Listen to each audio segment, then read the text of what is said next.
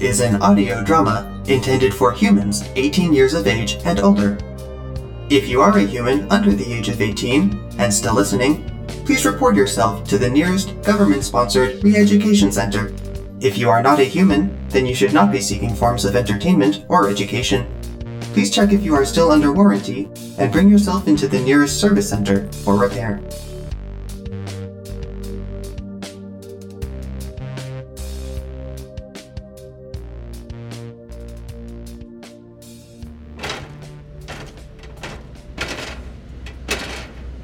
Hold him still for me.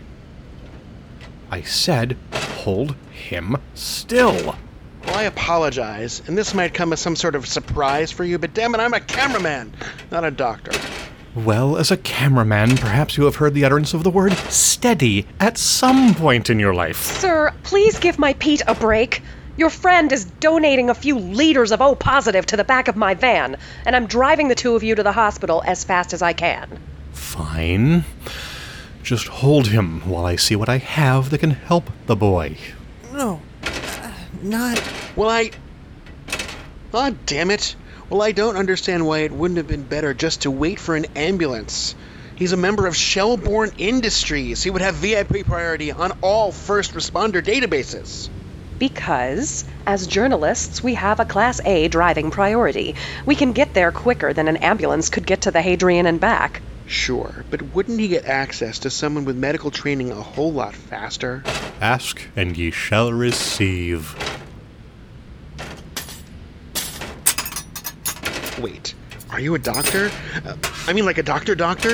I thought you were just some kind of crazy inventor for Shellborn. Well, I suppose you're not wrong anymore. I was somewhat of a child prodigy. Got into every fast track education you could think of. By the time I was. Well, by the time I was 19, I was already a trauma surgeon. By 24, I was one of the most sought after surgeons in New Boston. Wait, that story sounds familiar. Well, it should. I certainly had my share of celebrity patients who sang my praises. So, what happened after that? That job must have paid well. I got tired of helping people one at a time, I suppose. I started looking into designing prosthetic limbs and organs. Most of the implants on the market today, I hold the patent for.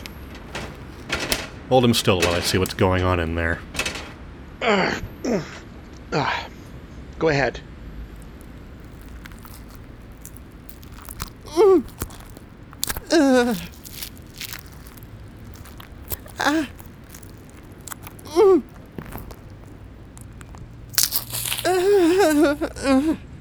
Damn. The bullet is lodged into his L3 lumbar vertebra. It's too risky to remove it here. Is he going to be all right? I got him patched up, but I'll have to wait until we're at the hospital to do anything more for him. We'll be there soon. So, if you have so much money, why are you building these drones for Shellborn? Sounds like you should be on their board of directors rather than in their employ. There are degrees of wealthy, Miss Angelia. I was rich, but not board of directors rich. What's the difference? My money can run out. The drone project is mine. I am the one who brought it to Shellborn. They manufactured a number of my implants, so I had some connections with them. I produced drones 1 through 32 on my own dime. But it soon became clear that if I was to finish this project of mine, I would need outside financial assistance. Director Shellborn's terms were most agreeable. Any idea about the perpetrator who shot Mr. Dean here? Our security officer, Pax, mentioned that Orpheus had taken an interest in our little exhibition. That shouldn't have been a surprise. They tend to rebel fairly hard at what they perceive as the great automaton threat. Was um, that the guy you were shouting at earlier? My colleague was shot at a demonstration Pax was supposed to be guarding. You're damn right I yelled at him! Will he be fired? Strictly speaking, it's not up for me to decide. The shooter had a damn implant to conceal the gun in. It's hard to fault him for not seeing it sooner. I guess. Was the implant one of yours? No idea. Like I said, I probably had a hand in it one way or another. I'll see if I can get the data from the police. I might be able to help them identify it. We should be there soon. They should meet us at the door with a gurney. How's the patient? Bleeding has slowed some, but his color is a bit paler than I like. He will make it. He will. No. Uh, Hold on, my boy. You'll pull through. Well, you never said why you're doing this making drones. It's clearly not for the money. If you're the one who brought this to Shelbourne, what got you started with it in the first place? Oh, my drone project is going to help a lot of people in ways they can't possibly imagine. You didn't answer my question.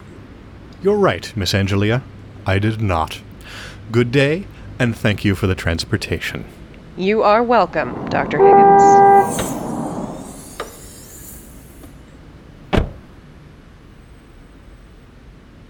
Ugh, what a mess back here. It was our good deed for the day. Besides, it was worth it. Got the whole thing recorded?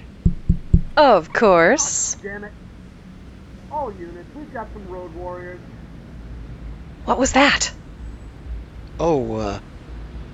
Here. Looks like it was Mr. Dean's earpiece. It must have fallen out with his struggling. Quick, give me that. Here. Oh, oh, it's been sitting in his blood. You probably don't want to. Oh, yeah, that's not hygienic. I'm taking heavy fire. I can't secure the package. Get the prisoner out of here. Back in the van, Pete. We have to move now.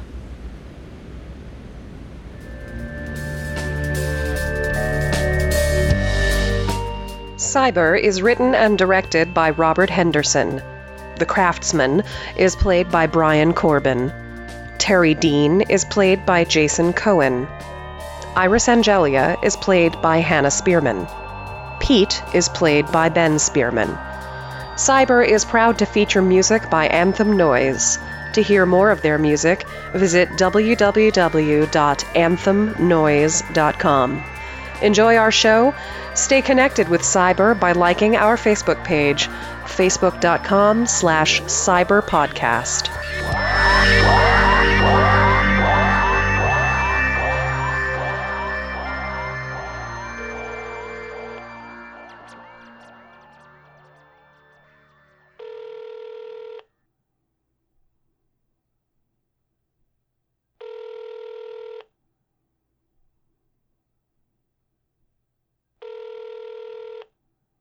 Have reached the personal mailbox of Director Shelbourne. Please state your name and message, and she will send a reply at her earliest convenience. She thanks you for your time.